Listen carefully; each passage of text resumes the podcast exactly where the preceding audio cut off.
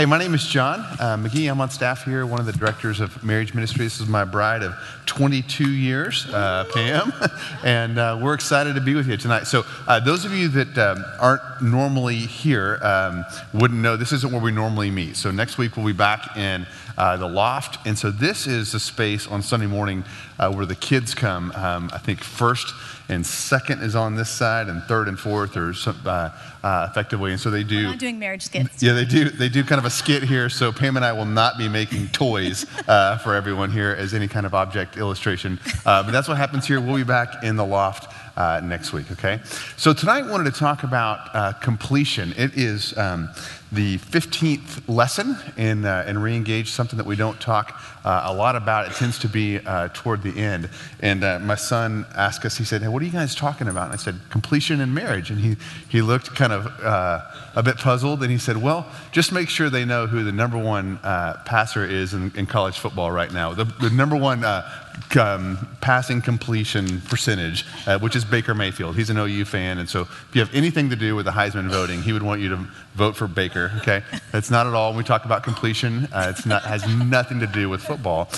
It's about the role that God wants us to play in our spouse's life. So really kind of lessons 1 through 14, when you get into a closed group, talk a lot about our individual responsibility to work on us and to be the kind of spouse that we're supposed to be. And we change when we move to 15 and 16. 16 talks about the role of community in our marriages and the way community, others are supposed to shape our marriages, ourselves. And then 15 is the role that we are supposed to play, not just in working on ourselves, but also in our spouse's lives to help them become who God wants them to be. It's our role, our sharpening, our encouragement, our admonition role that we're supposed to play in our spouses' lives. And so that's what we want to talk about tonight.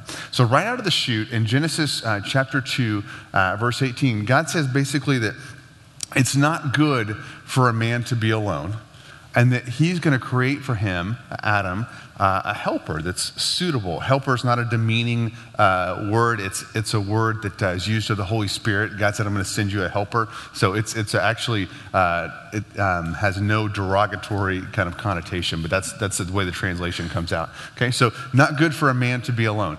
Now, this is before sin has entered the world. We all know, like in many respects, it's not good for men to be alone, right? Right now, they don't wear their seatbelts, and they eat too much. They don't sleep enough, and they buy dumb stuff, on an impulse. Like we know, like there's some things that men need women for, but this was well before there was any sin or poor decisions in the world. And God said, there needs to be someone else for man, and someone else to help him and be with him, and so that's where it starts. That was before sin, but then sin entered the world. Yeah, and so God's design in marriage is really the number one way that he wants us to be complete, is to look like Christ. And so we'll talk about other ways that we can help complete each other and the way God kind of designed that. But God's goal, if you're a follower of Christ, is daily, and then long-term is for each of us to be looking every day more and more like God's Son, more and more like Christ in the way we respond to others, in the way we love, the way we're gracious, just all the ways that Christ showed us and then talked about in the one another's of Scripture. That's the goal, and that's the way. When we're talking about completion, that's it right there. There's other ways to help, and we'll talk about that. But if nothing else you hear tonight, it's just that we can be, in some crazy cool way, part of God helping our spouse, and they can be part of the way God helps us look more like his Son. And so, Romans talks about, for those God foreknew, he also predestined to be conformed to the image of his Son. And then we know in Philippians, Paul's writing a church to the letter at Philippi, and he says, "I'm confident of this, that he who began a good work in you will carry it on to completion." And so God, again, he started this work in us. If you're a follower of Christ, he started this work, and the goal is for it to be carried on as you look more and more like his Son. And as a spouse, we get to be a part of that as God's design. Yeah, and that was Romans 8:29 and Philippians 1:6 are those two verses, right? That God's design for us as Christ followers is to be and become more like Christ in this continual, ongoing notion. And now that sin's entered the world, we need a lot of help. We need God's word. We need God's spirit. We need God's people. And the biggest gift, if you're married, that God's given you outside of the scripture and the church is, and the Holy Spirit, is your spouse. God wants to use your spouse to make you more like Christ. And it's a unique role that we have to play in each other's lives. Yeah, so what does that practically look like? And so we're going to give you guys, just based on the verse, 1 Thessalonians 5:14, just some real practical ways. And so that verse says, "We urge you, brethren, to admonish the unruly, encourage the faint-hearted, help the weak, and be patient with everyone." And so those four areas are ways that we can complete each other. And so just that very first one sounds really fun. Admonish the unruly. Yeah. Take it. So it also means to warn would be another translation. So these are those four different words. We'll go through them one by one. We're going to spend a little bit more time on the front end on admonishment. But those are four different people, but all of us at different times, we can be unruly, we can be faint-hearted, we can be weak, and we can be people that need the patience of others. So there are four different people, four different things you do for those folks, and we are all each of those, okay? Each one of us will kind of go four for four in terms of our need. But this first one is admonishment. That means like to warn. To warn someone or keep them from danger, or we use the word admonishment a lot to like kind of tell them the truth. So all those types of things we're supposed to play in the life of someone who's a bit unruly or someone who isn't doing the things that they're supposed to do, right? The things that they should do to honor Christ. And early on in our marriage, I remember we were coming home from a party, and I thought we'd had a really awesome time. It'd been really, really fun. And so I'm driving, and Pam's sitting beside me, and it was way more Christian but this is how I kind of remember it. It was like, you think you're really funny, don't you, right? And I was like, well, yeah, I mean, I do think I'm funny. Did you not see how everybody in there was like laughing? Like we sat, remember like that part, we were standing in a circle and everybody was just like rolling. And she goes, you're not as funny as you think you are. She said, you're really, really sarcastic, and it's biting and it hurts people. And everybody's laughing, which is true, but I actually think it's more nervous laughter. Like they're afraid that they're going to be your next victim, John. And I don't think, and she was kind, I don't think that's who you want to be. I don't think that's the way you want to be known. That's the way you want to interact with people. And in effect, she was admonishing me. And, and at first I remember just going, no, I'm just funny. That's all. And I thought more and more about it. And I sat with God. I was like, she's right. That's my shtick, is biting sarcasm. And it's like the only shtick that I have. And so for the next few years, we'd go to parties and hang out. And I'm just kind of standing there and I'm like, I've got nothing to add to the conversation, because all I knew was sarcasm, and I had to learn like a whole new language. And somehow my friends weren't able to help me see that, my parents, my siblings. But in that moment, God used my wife to help me see that there was something I was doing that was causing hurt in the lives of others. And she was in that moment admonishing me. Yeah. So John's just played a key role in my life, especially in parenting. And so he's lovingly just been able to point out when I get kind of amped up and get a tone with our kids, and especially with our boys, and just him being a man, knowing that a boy, but especially as they grow into teenager and to be young men, that just when I kind of get amped up and kind of talk down to him, just how emasculating that could be, and not even understanding that, but just taking his word for it. And even now, as we're talking through just some hard things, and we have an 18-year-old and have big life decisions ahead, and he'll catch my eye, and I know it's time to kind of simmer down. And so that's just been something maybe I don't fully understand, but I take his word for it, and I trust that that's not the most loving way to interact, especially with our boys. And so that's been really helpful, and usually I'm thankful in the moment. So that's all great, right? We're supposed to approach our spouse and help them see what they can't see about themselves. That Ricuzzi quote is in the in the Re-Engage notebook. When you are married, you're given the gift of a full-length mirror, and attached to it is a little note that says, "Here's to helping you understand who you really are." Right? And there's something about marriage that helps us see who we really are. We should. And then our spouse should then move towards us and help us see that. Both marriage will expose some of the selfishness and things like that, and also the person that we're married to will help us, should be able to point out things that don't look like Christ. And so that's great, but I just know sometimes it doesn't go well when you try to do that, right? When you approach someone and say, "I've been thinking, you're not as funny as you think you are," right? There's varying degrees of response that will come after that sentence. And so here's what we're going to do. Just give you four things. I think that kind of four things that will help. Will help and give you maybe the best shot of someone receiving admonition, right? The four things that will kind of create an atmosphere that people are receptive to admonition. Yeah, and so the first one is that the person is working on themselves. And so if I'm going to point something out, it's going to be received a lot better if John knows that I'm actually working on myself and that there's stuff that he has or may point out that I'm listening. And I realize that I've got all my own junk just as much as he has, and that I want to grow. I want to be more like Christ. I want to be humble. I want to be gracious.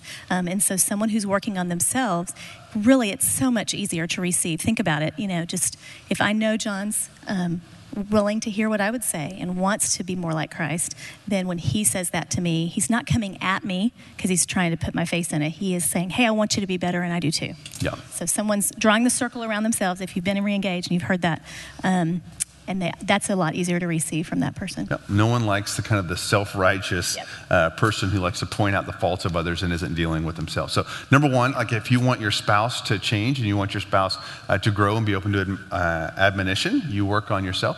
Second is that you need to convince them that you love them, that you are for them. Okay? Admonition always comes best in the context of a relationship. God, before he gives the Ten Commandments, he reminds Israel that he loves them and that he's for them. Okay? And when you just start leaning into people and they don't believe that you have their best interest in mind, then it generally doesn't go well, right? And you know, like you know what this looks like, or you know how the same interaction can be taken two totally different ways, right? When you're doing awesome in your marriage and your spouse is 5 minutes late, you're like, "Oh man, what an amazing person, and she's probably doing something really, really important, and or she's had a long day, something, but God, I'm so glad I'm married to my wife, and I can't wait to see her, even though it's going to take 5 more minutes, right?" Or, 5 minutes again. Are you freaking kidding me? You know, she's so irresponsible. Why did I choose her? All those kind of things, right? Same event, just two different situations based on the state of the relationship. So same thing in marriage. And so Pam and I are training for a marathon. Is anybody running the White Rock or any parts of it this weekend? Come on, Jeffrey will be out there. So, and so we've been running like this last semester, pounding out, 12, 14, 16, 18, 20 miles. That's a lot of pain to endure with somebody, and encouragement and things like that. So we don't do much admonition like at that point because it probably wouldn't go well. Not the best setting. But there's just something about, I noticed like the next couple days, it's like, oh no, that's my running buddy, right? They would never do anything that wouldn't be in my best interest. And if Pam had something to say to me, I would take it as true. Like we're in this thing together. And so you want to make sure that your relationship with your spouse is solid and that they're thoroughly convinced that you love them and you are for them as you go to admonish them. Yep. Yeah, so the third thing that makes admonishment easier to hear is that you choose your timing and your delivery well and wisely. And so just the way I approach John, so say, "You're a jerk," versus, "Hey, I know this is not who you want to be." So two drastically different. Think about what you'd want to hear. And so, "Hey, I love you, but I know this is not who you want to be. I know this is not who you are. I've seen you be different in this, the way you respond in this situation. I know you different than this." And so just your timing. And I've learned that early on in our marriage, just hitting John when he first walks in the door with things does not go well. Just giving him a little time to kind of rest from the day, just kind of take a breath, and then, hey, can we talk about some stuff, whether it's about him or the four kids, just something, just the timing. And so just calmly, wisely, the way you approach them with it makes all the difference. Tone is huge as well. Yeah. So timing and just kind of the way you deliver, and even, rather than just launching into somebody, I think you can say, hey, are you open to some feedback? Yeah. Right, and they can kind of invite you in to that, and then you can tell them the feedback, and you know, and they might blow up at you. Well, you said you were open to it, like a second ago. So there's just some tact to that, and not a long email, all caps. You're a horrible person. That's just not going to be received well. Okay, but hey, I love you. I'm for you. Are you open to some observations that I have? Okay, it goes materially different. And then lastly. When we become the situation and the environment where admonition goes well is when we are inviting it ourselves. Okay, so the first three are something that you're to do for your spouse, and the fourth one is I just need to be the kind of person that's saying, hey, Pam, is there anything in my life right now that's just not honoring Christ or that I could do better? Right, because whether you think of something right now or whether it comes up a month from now, I need you in my life to help me become who I need to be in Christ. You're one of the things that God's placed in my life to help me become like Him. I need you. Will you help me? Right, and so just being that person that's open, being that person that's soliciting that feedback, seeking out their wisdom, their counsel. Okay, it's kind of a gutsy move. It's a gutsy move, and it puts you in a vulnerable position. That's part of the design of marriage since the fall. God wants to use your spouse, okay? And for some of you, you're not there right now. I hope you can move to the place where you could say, you know what, I will gladly put my guard down and invite my spouse in to tell me the truth. So a question will come up a lot of times. Well, what if my husband or my wife is sinning, right? You keep talking about all this stuff about kind of getting it, in the circle, staying in the circle, working on myself, self-responsibility, getting the log out of my own eye, all that. But what if they are sinning, okay? What's my role there in admonition? What if I'm getting a little bit of a pushback and they're not going, hey, thank you so much for sharing with me, okay? So let me just take the case, like let's assume you're at church here.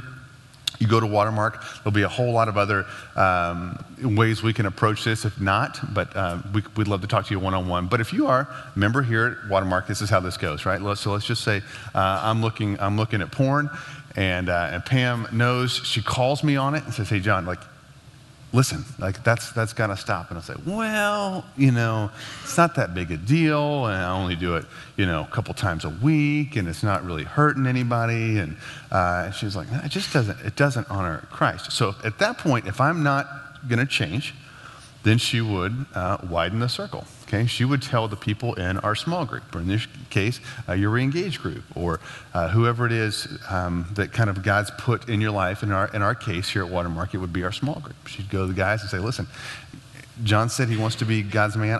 I've tried and brought this issue to him. I could be wrong. I could be crazy, but I think this is an issue, and I need your help to help admonish John. Will you help me? And so we would do that. And if I continue to kind of give Pam the Heisman and the stiff arm, then we'd bring it up to the leadership of the church. And so the elders might meet with me and say, hey, John, listen.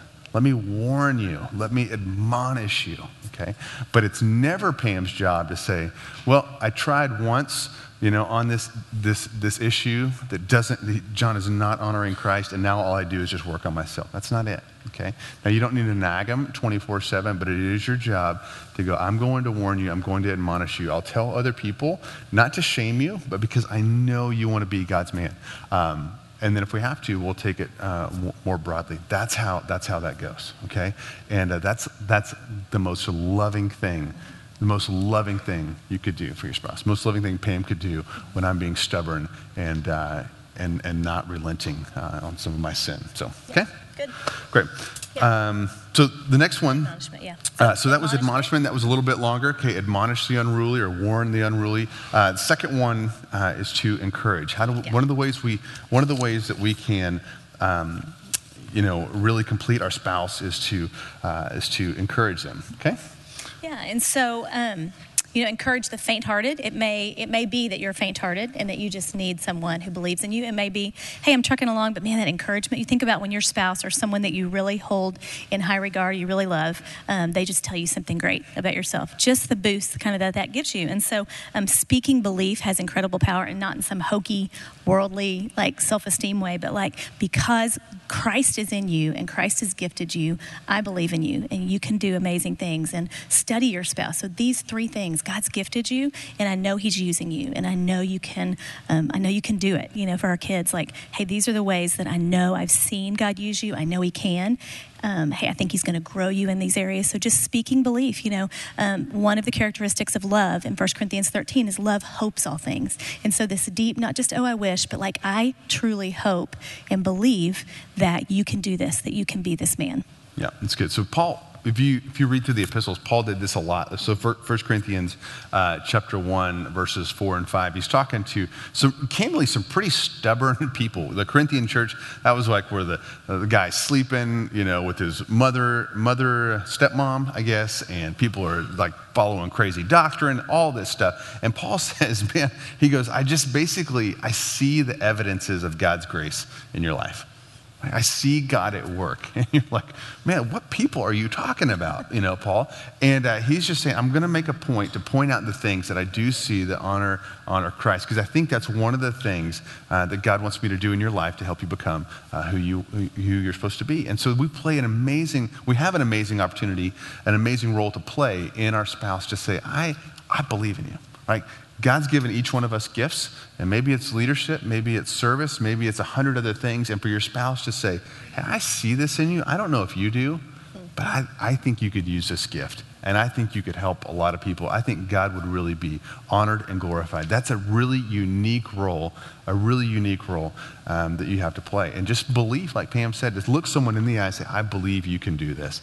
We will always go further, faster if we have people who believe in us. And that's one of the unique roles I think that God wants us to play. And it's just, when you think about admonishment and encouragement, they just go hand in hand. So if you do all of one or all of the other, it's just completely out of balance. And so how beautifully those go together. I'm going to be happy to be admonished by John because I know he's encouraging me and believes in me, and vice versa. And so those... You should write that down. Yeah, happy, I want to come back to that. Yeah. Remember that night. You said. Yes. I said it hesitantly. Happy. Yeah. But those go together. So obviously, admonishment and encouragement. So the next one is just to help each other. And so that can look real, you know, tangible, just tasks, you know, in different stages of life. When kids are little, it's, you know, helping your wife. It is, hey, when the guy's got a new job, it's helping him. It's, you know, just helping with tasks. It's also through hard times. So we've both lost our dads in the past 5 or 6 years. And just the way that's grown us closer together, the way we've helped each other through hard times. More than just kind of cleaning up your own act and, hey, you know, you take care of this, but hey, how can I help you? Whether it's emotionally or physically.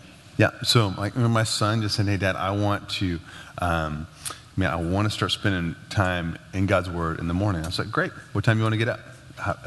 6 o'clock. Great. I will wake you up every morning at 6, you know. And so we've been sitting there. It's been awesome, you know, in the morning, just trying to rub the sleep out with a cup of coffee, you know, reading God's Word together. But that was a way I could tangibly help him. And I was thinking about on the pornography issue. Like, so a lot of people late at night, that's when they kind of go off a cliff, you know. So if you're married to someone and they would say, golly, where this happens is, you know, it's 12:30 and I'm out in the living room and I just, you know, poof, that's what happened. Okay, great. How can I help you? Like, what is it that's taking you so long to wrap up your day? How can I take some of that off, you know, that load off of you so that you can get to bed earlier? And then you wouldn't have that struggle. Like, let me help you, whatever your thing is. Let me help you with this struggle, not just admonish you and tell you to stop it. Let me help you as you try to follow Christ, okay? And then lastly is just to be patient. Right? Just to be patient, because we're gonna warn and tell our spouse the truth. We're gonna encourage them and tell them the ways that they're doing well, the ways that God could continue to use them. We're gonna help them, but they will not change in an instant. Right? You're just not going to have generally one conversation and say, hey, "Here's the 3 things I think in your life that don't honor Christ," and they go, "Awesome." Like, from this moment on, forever, always, I will never do those things ever again, or I will do the things that I'm supposed to do. Thank you so much. Right? That will not happen. And it is going to be a process. And so you think about change, and a lot of times this is the formula. It's grace plus truth plus time equals change. Grace plus truth plus time equals change. You love someone, you give them the grace of God that you've received, you tell them the truth, you remind them of God's truth in Scripture, you tell them the truth about the situation, and then you're patient with them. You let the Spirit do the things that He is going to do, and you come alongside of them and help them. But it is going to take some time, and one of the ways you can complete your spouse is just to be patient with them. So as you're being patient, I think that's something that's been really practical, just help for me as I'm praying for John and I'm waiting for him to get his stuff together, or praying for our kids, or waiting for my kids, is just praying for them. And so just picking one specific characteristic, one specific thing that I can just pray for John, pray for each of our kids, pray for myself as I'm waiting for God to do something in me. Even. And so just that waiting goes hand in hand with patience. And so just praying when you're tempted to fret or worry or be frustrated, just find a scripture and pray. Pray for that person. And so tonight the question is not if your spouse knows the areas that you need to become more like Christ, because trust me, they do. The question is, are you willing to ask them, hey babe, show me, tell me, I know you love me enough to tell me, and vice versa. Hey, these are the ways that I think you can be more like Christ, and I think you want to be more like Christ. Yeah. So we tell this with our kids.